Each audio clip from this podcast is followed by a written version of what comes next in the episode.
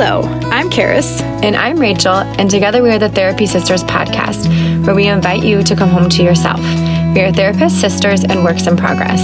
Do you have a success story of overcoming something challenging in your life? We want to hear from you. Please email your story to thetherapysisters at gmail.com to be included in our regular installment of Own Your Story. We want to encourage fellow female journeyers with stories of success and growth.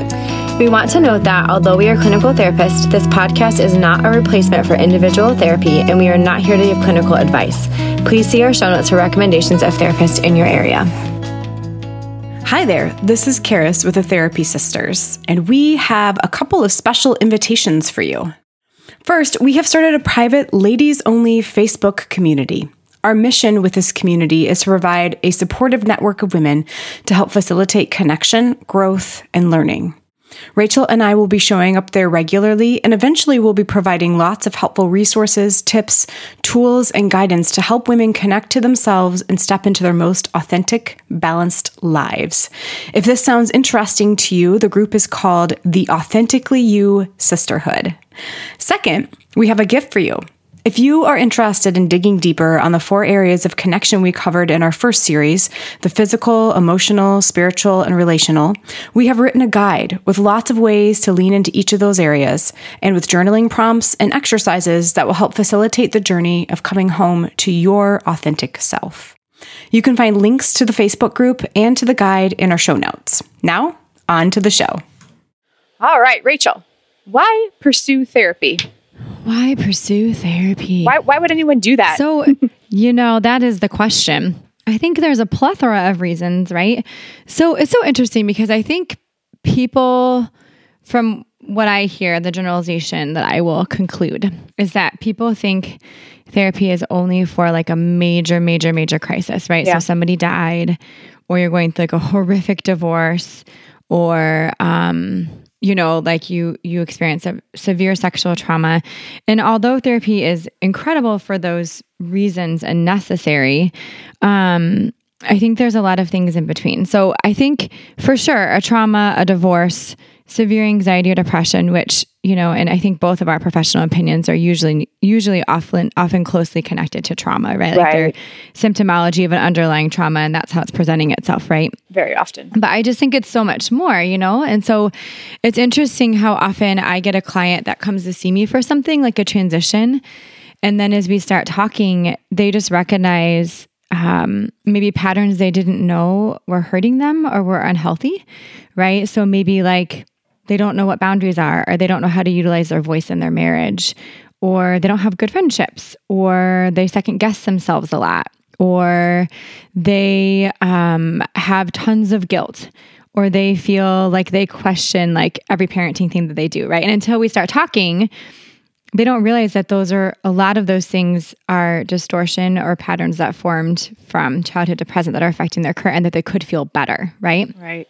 Or even sometimes there people I, I don't know if you find this to be true, but a lot of times we'll get to start talking and we'll be doing the background and the history or we'll, Yeah. you know, we'll get into our work together and we're a number of sessions in and then they mention something in their history that is certainly traumatic but for them right. they just dismiss it as like their normal life or um, Right. maybe even minimize the fact that it, it felt traumatic for them so i always ask that question is there anything in your life that has felt traumatic to you and i hear people minimize that all the time um, all the time or the other thing is, a lot of times you get started on one reason for one reason, and as you get into your work, other things come up in life that you have to navigate, and that's where a lot of those kinds of patterns that you're talking about end up coming Yeah. out, and you're like, okay, we've got some Yep. work to do here. yep yeah and sometimes it's even stuff like they had a baby Right. and they're realizing that they can't manage the whole household anymore and they need help but they don't know they can ask for help because their mom was someone who did it all right? Mm-hmm. and so i think it is so interesting to kind of ask some of those questions. Well how do you how do you feel about that? Do you have a partner who would help you? I don't know i never asked. Mm-hmm. Or when i do ask he gets mad at me. I mean that's all information for us. Like okay so there's obviously some things in here some patterns that Yeah. we need to work on. And i think too even your family of origin like we all repeat patterns that we know. Absolutely. so they work for you until they don't. Like just like a trauma response. So a trauma response can be your fight, flight, or freeze. It works for you until it doesn't, until it causes a barrier. So therapists are not friends. Although I always say, I have so many clients that make comments about, I wish we were friends. And I always say, that's a good sign because you feel comfortable with me that you feel like you wish that we could be involved in each other's lives. So they're not friends, but, um, but they do support, they do advocate, they do validate, empathize, affirm, and guide. Mm-hmm. Um, and I think that those are kind of some roles that we have, um, along, of course, with like clinical, you know, clinical um, interventions and that sort of thing. But to Right, me, right, those things have to be there first, right? For, for anything else to work. So Yeah, that rapport I think piece. everybody, of course, everybody can use therapy, even those who think they don't need it or those who think that they're healthy enough. Like they just, they function fine. Maybe their life isn't at a halting stop. So they think they're good. Um, and obviously, in situations where there have been a crisis, therapy is always wise to seek out. But I think it's also important for everyday life because therapists, good therapists, are objective and insightful. So I think therapy is important for, um, you know, everyday struggles. So struggles in your relationships, and it doesn't have to be you're on the brink of divorce, Right. or um, it doesn't have to be, even be marriage. I mean, it can be struggling in friendships, you know, or trying to connect with people. Career, Um, coworkers. Yeah, difficulty communicating. So utilizing your voice can come out in the work setting too. Um, difficulty if identifying emotions or feelings, like if you're just not sure what you feel or or what's causing a disrupt in you, but you know there's something. Feeling overwhelmed, not feeling content or happy. And then I think, you know, the obvious things like severe depression or anxiety where you're not getting out of bed, you're having really low motivation, you feel really anxious on edge, um, you can't go to social events because you're so anxious. Um, and then, of course, the more severe things like bipolar um, and other, uh, you know, other diagnoses that need that need support and medication. Um, so, I mean, obviously, there's there's more serious ones, um, but I think kind of the point of this conversation is to point out the ones that get overlooked, Yeah. and understanding like when it is it is a necessity and it is important and it is. I think just even noting it is valid because I think I don't know if you get this. I'm sure you do, but I get a lot of clients who even when I first meet them minimize like I mean it's not really a big deal, but Right, right, right. so and so said you were great, so I decided just to come meet with you a couple of times, right? Mm-hmm. And so it's one of those things just like to normalize, you know, like therapy is a normal part of life, just like going to your dentist or going to your doctor or anything right. else. Yeah, I love that point. Like the way you would manage your physical health by going to your physicals Yeah. and you know going to the doctor when you don't feel well or your your yeah, your tooth health or Right, right. whatever else. It's just it's just another facet of your health, your mental and emotional health. And so um yeah, just kind of working at breaking down this the stigma around that and the barriers to pursuing therapy. Which that feels like a good Yeah. segue. So what are some reasons? Let's talk about some reasons that people might not pursue therapy. What have you heard? Oh my gosh, so much. Um, I'm not that bad. It's not that bad. Right. Right. Um, I mean, what could a therapist possibly know that I don't already know? This is just how it is. Yeah. A, a lot of times when I work with um, men, uh, what I hear is like, ooh, like I don't really want to change because the change will, the change might make me less successful, or the change might make me less. Um, I mean, because it presents differently, right? So a lot of times when I work with men, they they'll call me and say my wife thinks I have anger issues, and really it's depression coming out of the seams in a form of anger, right? Right. and so yeah. or grief or, or anxiety or something, right? And so one of the fears they have is, I mean, I don't want to give this part up because I also use this to be the CEO of my company and to make sure people know to respect me. And so I think part of it is like, I don't really want to change these things because the change will cost me without actually realizing that not changing also costs you. Right. But I don't think I was just say I don't think people often realize that they've got those cognitive Oh, no. blocks. No. Like No. we hang No. on we hang on to things that make us miserable because we know them and because changing them is scary and that's off, often a very subconscious thing so that fear of change is actually like that's a huge reason you know people think they Yeah. want to change and then they get into it and like everything in their subconscious screams against it right and so Yeah. yeah Yep. so i think that's a huge one but people don't know that coming in usually we have to do the work and figure out what's kind of driving that what do you that cost benefit analysis because you're right it Yep. costs it costs either Yep. way so choose your hard Yep. And I also think um, the goal of therapy is not to change you. Like it's not to change who you are, it's to change patterns that aren't benefiting you anymore. Right. So it doesn't mean that you won't be an effective CEO any longer. It means you'll probably be more effective because Right. you'll actually understand yourself and your limits and what's driving that. And probably people might respect you more because you're not, you know, maybe you're not that much of the bulldog who doesn't care about feelings, right? So um And I like, can I just say something right there? I like Yeah, always evaluating too, like every quality we have, most every quality we have, has a beneficial function for us and has kind of that shadow side where it doesn't serve us. So, like, what comes to mind is perfectionism. So, somebody who's a perfectionist, like, is I don't know anything about that. What are you talking either. about? Generally, very I've never driven, struggled with that. Very, yes, very driven, very successful. Like can get it done, ha- has it together, or at least appears like they have it together. But the Mm-hmm. shadow side of that is the inner critic, right? That just what, no Yep. matter what you do, that inner critic is never satisfied. Yeah, so Yep. it's that it's it's it's help it's helping people understand like this personality trait. Maybe it serves you in some way, so let's let's hang on to that. Let's let's work with the way that it serves you, and then let's release the ways that it doesn't. Yes. Yeah. Yep. I always talk about that too. Like the goal is not to take those things away, they're to make them work in a way that works for you. So I always give Right. the example of I still have perfectionistic tendencies or um like I have a one wing on the Enneagram, right? So I'm like, that's the part that gets stuff done. Right? Like my paperwork is done on time, my house is clean, my bills are paid. I'm really like structured about specific things, but not at the cost of myself anymore. Like I have the flexibility to decide when that works for me, when it doesn't. Where before Right, it was like super no. destructive, right? Yeah. Yeah. Yeah.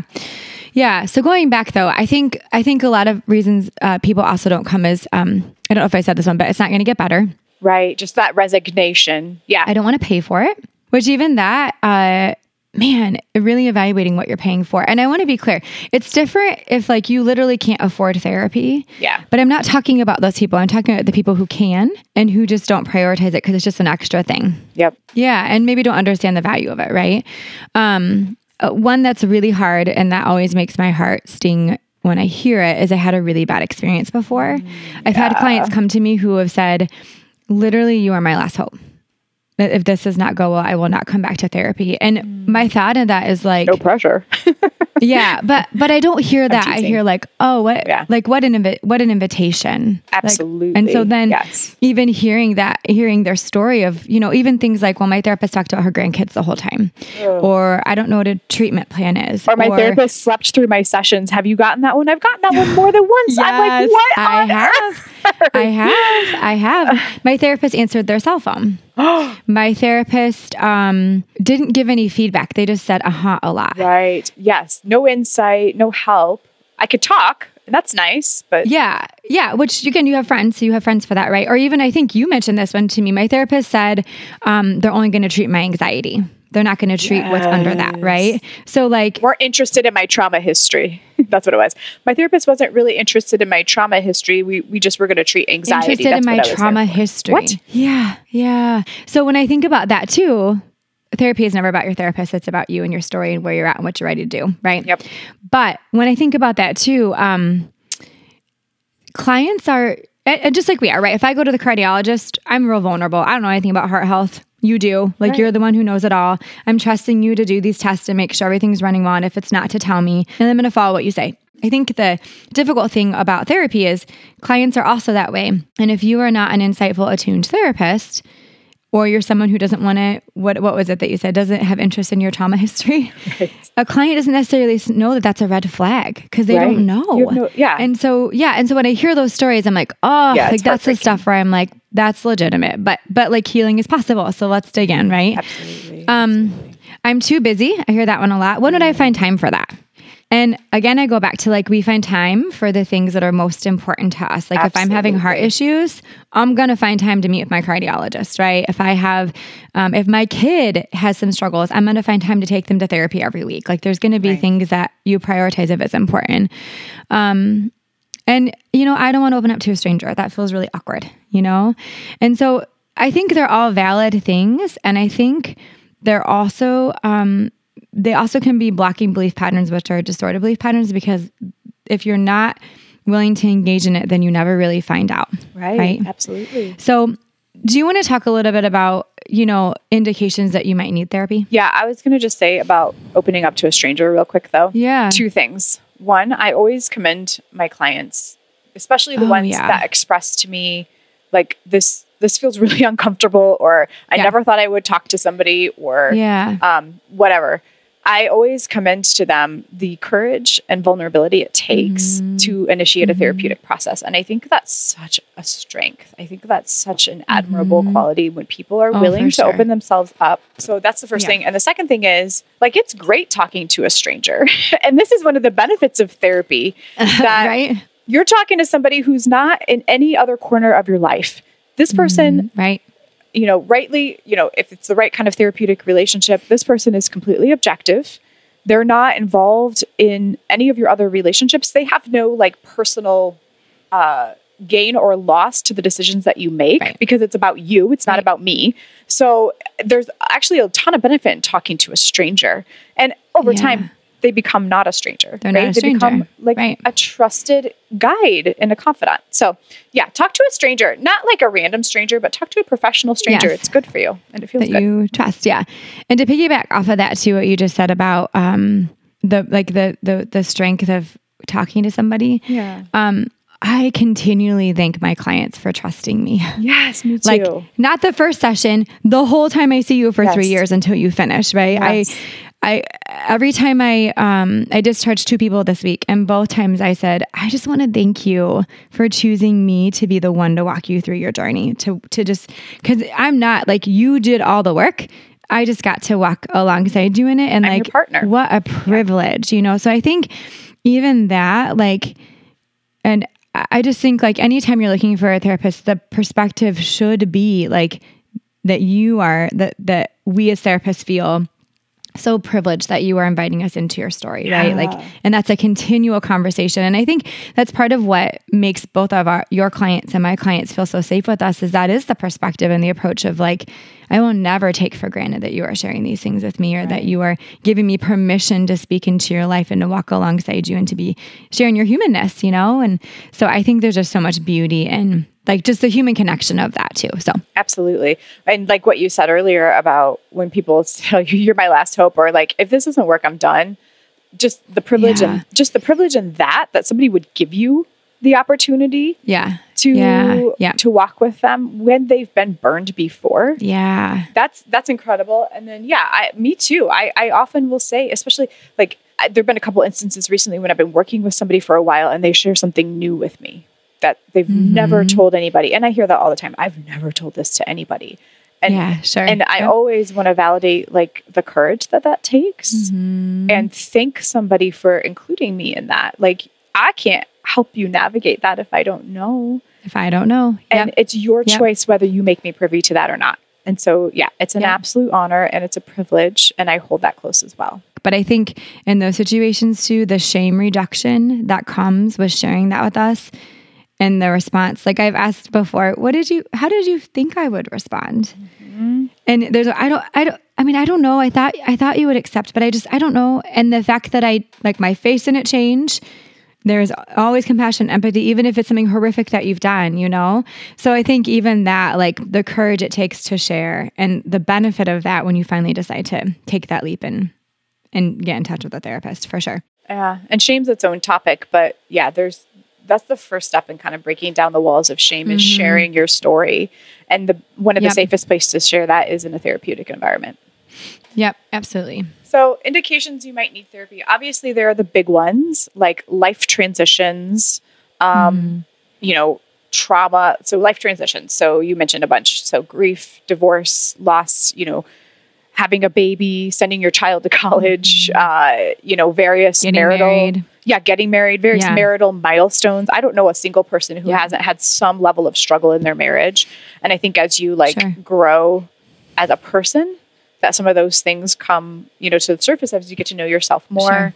Um, Sure. So, so those kinds of transitions, navigating through those, but also struggling in friendships and relationships. Like people, I don't know. I have one client right now who tells me she has always been the target of bullying from childhood on, and she's 40 now and is experiencing that in the workplace. So there's a pattern there. Mm-hmm. So anytime you see a pattern like that, where it's like, okay, I'm noticing like this keeps happening in my relationships or this keeps happening around me or in my life something's going on there and that's worth exploring if you've got some childhood stuff and it doesn't have to be like the big t traumas which just just so we are clear big t traumas are those objective traumas right that no one would argue okay this was this would be traumatic for anybody so combat rape you know childhood sexual assault those kinds of things abuse those mm-hmm. are, are traumatic but mm-hmm. there are plenty of things along the way that are more what we call the little t traumas, which are, are a little bit more subjective. So, like, depending on my personality, background, upbringing, whatever,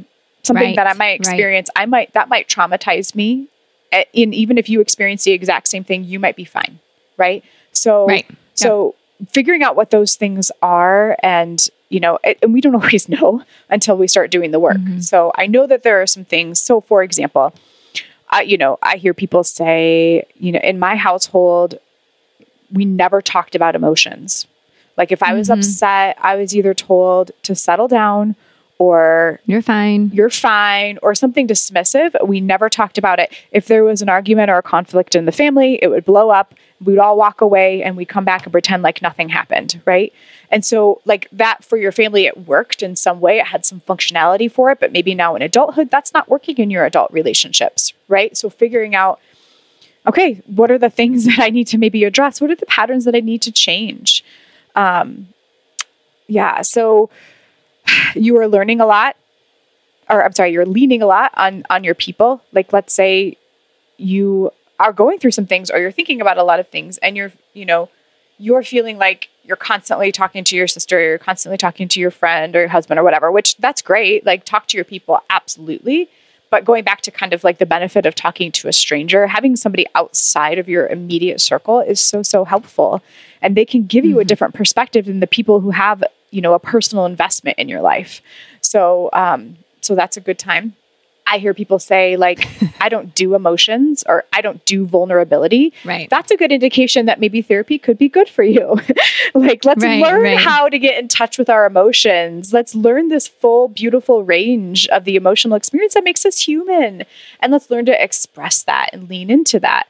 Um, lots of people avoid emotions. Lots of people they can be uncomfortable and and lots and even more people yeah even more people avoid vulnerability yeah it's yep. terrified of that yep. i'll be honest and say that i'm terrified of that i'm not vulnerable mm-hmm. with a mm-hmm. lot of people with mm-hmm. most people mm-hmm. you got to be like real close to me for me to even admit that i'm struggling so there are just a few which i think is okay as long as we're practicing that right sure um, let's say maybe you need something specific like a specific modality. We'll get into this. We're going to, in our therapy series, we're going to talk about different types of therapy and where they're useful mm-hmm. and what, you know, what kinds of things might they be indicated for. So maybe you need like some CBT, some cognitive behavioral therapy. Maybe you need to really work on the, the thought processes that aren't serving you. Maybe you have a really loud inner critic and it would be really helpful to meet with a cognitive behavioral therapist who can help you reframe those thoughts and change that voice or maybe you have trauma and you need a very a trauma informed type of therapy such as EMDR so so just needing something specific would is a obviously a great time to pursue therapy. And then sometimes people have trauma from their past. So this this client that i mentioned who was told we're you know we're not going to really work on the trauma. Let's really deal with your anxiety. You know we'd been meeting several sessions and I had even done like the background, like anything trauma traumatic in your life, and she had sort of mentioned, oh, I had a I had a friend who bullied me, and when she told me the full extent of the story, several sessions in, it was an incredibly, incredibly traumatic, horrible, horribly mm-hmm. abusive situation, and so like it wasn't it wasn't bullying, it was abuse, and so you know just um, sometimes people just kind of dismiss their own trauma, like sure. or or minimize yeah. it. Oh, I was bullied as a kid, um, and don't always like bring those things up or realize as they grow into adulthood, there's something here for me. Like I really struggle with ABCD, and it has its roots in that past trauma that you never really talked to anybody about, and so digging into some of that stuff, which is painful and difficult to bring that stuff back up but it's also necessary. You can't get over it if you don't go through it. Well, and I just want to piggyback off that too and say the clients that I've done EMDR with who, I mean, would say probably little T's, right? would all tell you it is so worth it, you know? And like, you know, I had a client who had a, a trauma recently, like a re trauma outside of their control.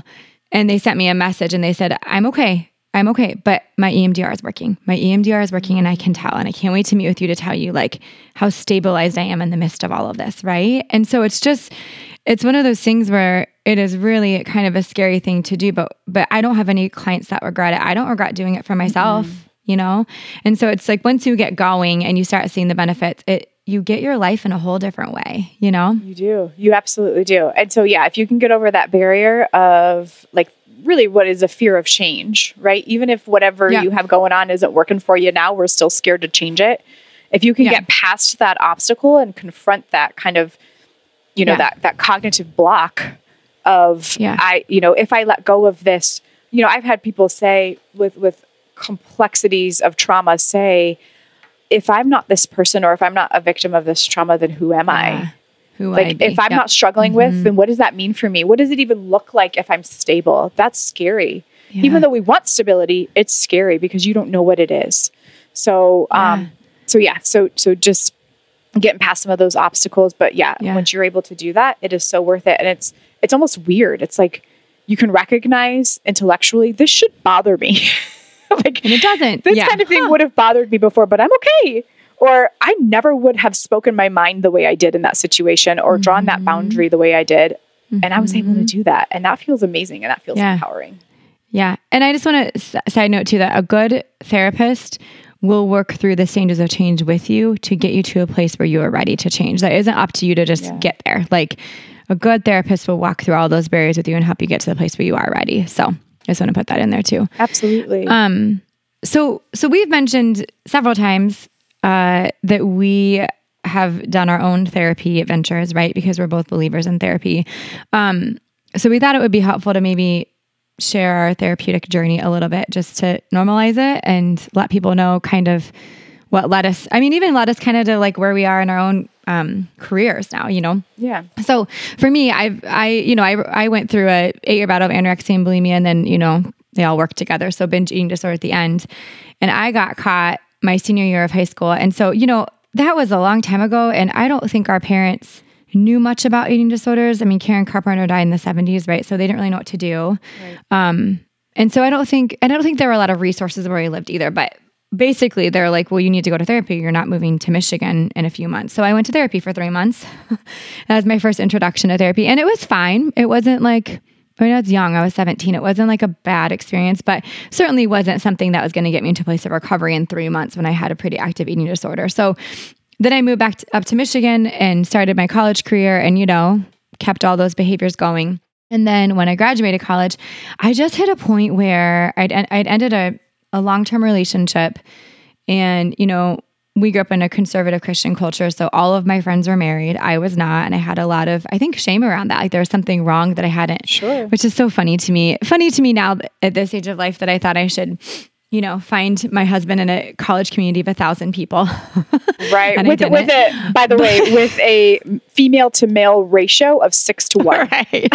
like right. the odds are not in your favor. oh, Lord. That's how that's how you know my brain wasn't finished being developed yet, but that's okay. So anyway, um, yeah, that's so, okay. I was like, right there with you. Know, you. yeah. So I started my first job, and I was, you know, a bachelor's level social worker, and you know, I have a two on the enneagram, so I'm a giver. So I was pouring out, pouring out, pouring out. And the more I poured out, the more I had to regulate. And so I was regulating through food and behaviors. And I just remember hitting a point where I just had like so much shame and despair. Like I had such a almost like a felt like I was two people. So in this setting, I was like this competent, you know, present, great person. And at home, I felt like I was this, you know, talk about that shadow side, like this broken role versus identity. Fearful. Yeah. Like um just kind of lost person. Right. And then I think too, going back, like I had um, you know, I had an identity as a strong Christian girl. So that was real conflictual with my behaviors, you know, like that was really conflictual with what I was doing. And so, um, actually the place that I had worked did a training on eating disorders because I was working with adolescent um, teen moms. And I was like, oh, like you I don't know if you ever had a situation like this, but I'm I'm, I'm like the speaker knows. She's like looking at me. She's like, "You're the one. I know what you did last yes. night." How do you know? so I'm like, "How does she know?" So I ended up going to therapy for a while, and um, I saw a therapist who has recovered herself, which made such a difference in feeling um, like heard and seen, and not like dirty you know, like there wasn't something wrong with me that I was doing these things. It was that there was something wrong, but not with me. I wasn't the problem, you know? Right. And so I was able to kind of go through and um, work through kind of the root causes, it, mostly CBT, cognitive behavioral therapy, um, and then a lot of emotion regulation skills and learning to cope healthily, but kind of working through some of those root struggles and really finding my confidence in my voice. And so um, I got to a point that I was diagnosed recovered and then I never really, I mean, I've been good for a long time and, you know, I have great, great friends, great supports and, you know, have continually worked on, I think my, my own regulation skills have increased and grown and meditation like the older i've gotten the more those things have become kind of sacred to me and like you know added more stressors like starting a company and having two children like just all the things i hold on to those so much more more deeply and then um about i don't know was it a year ago over a year ago um, we both did our EMDR basic training together. And you said to me, you're like, I kind of want to go to EMDR and just check it out, like just see, you know? And so when you do the training, like on the other side of the table as a yeah, client. like I want to be a client, yeah. which I always, I always value that, like to be a client because yeah. I, I want to know what it's like to be in your shoes, right? Um, because I don't want to take that for granted. I think it just gives you insight rather than just, you know, like being in the situation versus reading the textbook, essentially, right? So, um, so in EMDR training, you have to be a client for half of the training. So you have, you know, in the afternoon, we would have to do um, basically like, you know, a practicum where you are the therapist, the client, and then you're the observer and you give feedback. And so I kind of experienced that a little bit, and I was like, wow, that was really powerful. And um, and so then uh, we, you and I had talked about it, and uh, and I didn't really have anything that I was like, I wonder that I really need to work on this. It wasn't that at all. I wasn't. I wouldn't have like a list of like, here are my current struggles, you know. Um, but I ended up researching and found a consultant because um, because I have the privilege of being educated, I know the levels of EMDR. So I'm like, I'm going to find a consultant who is the highest level because she teaches therapists, and I want to make sure I'm with somebody who is very, very seasoned. Like so I'm really not feeling well practiced. Yeah, yeah, an expert, an expert, right? And so I dove in probably a year ago, and it has been so pivotal for me. Um, I shared earlier that I have had a lot of health issues over the last five years. And it's so interesting to me. And I've done a lot of, so when you do EMDR, you pick a specific target and then you identify memories that are connected to that target. And I'm a huge believer that like our mind, got you know, everything is connected. Like our emotions are connected and stored in our bodies because trauma is stored in our bodies. And so um, and just with my history of having eating disorder, um, even though I've been in a recovered space for, I don't even know, 17 years, a really long time, um, I was curious like, are there things in there that I just didn't know? Like, are there little traumas that affected my feelings about myself? Or, are there things, little traumas that affect my current health status? Like the things that are carried in my body because I, feel like there's a connection to stress in my body. And so um, it has just been such a healing process for me to gain insight into myself. And it's been really um, healing and beautiful to be the client again because I have the best of friends. I have you, and I have a couple really close friends that I share my soul with. But going back to that objective person who's in your corner, like it is so healing when she's like, "Well, of course that bothered you. Of course, you know." Or like even the right, like the oh, validation. That must have been so hard or like let's talk about that 13-year-old part of you that just didn't feel seen in that situation. And and I also think it's made me a better clinician because it's given me so much more insight into myself, which gives me permission to have so much more insight into others and be present in a whole different way. And it's yeah. made me a better mom because even though I knew logically, so when you think about like our logic versus emotion, even though I knew logically um, how my kids were behaving or what was going on, there were little things that would trigger me in emotional responses that I would have to be like, ugh, like breathe, you're so frustrated right now. And so when I've worked through a lot of like why that happens to me, now my response for the most part is like, okay, okay, let's figure it out. You don't need to yell. Like we can take a minute and right. don't get me wrong, we're human. There's times where I'm not that way. But when I think about like how much I've made in my um how much progress I've made and even like my feeling dysregulated by dysregulating things, like I can center and ground so much more quicker because I'm more attuned to myself. So, you know, I just think too, like, I just want to point out, like, I, I wasn't in a broken spot. I didn't even think, I didn't even necessarily think I needed therapy. I wasn't like, oh man, I'm really struggling. I just was Right, curious. right. And it has just brought so much goodness to my life and the more i've done it the more i like make a list of like huh i kind of want to see if there's something in this or this connects to this or um, maybe there's something i need to kind of look at with this and um, really has just been kind of redemptive for me in a whole different way so i strongly encourage it um, what about you Yeah. Yeah. And I hadn't, admittedly, I hadn't done therapy. Um, i'm seasoned childhood, adolescence. Yeah or maybe i was just a more problematic child to our parents i'm just kidding You're the problem child. Uh, no, I think uh, we can agree that Katrina, our youngest sister, was the problem child. Just kidding, Trina. We love you. that that Um, is that is slightly true uh, yeah, no, I just hadn't had I just hadn't had therapy. I I you know sort of thought that I didn't need it. you know that Yeah, I sure. like I hadn't gone through I hadn't gone through anything. I I didn't have I mean, I've gone through stuff, but I didn't have any like of the big T traumas. I'm very very very fortunate in that.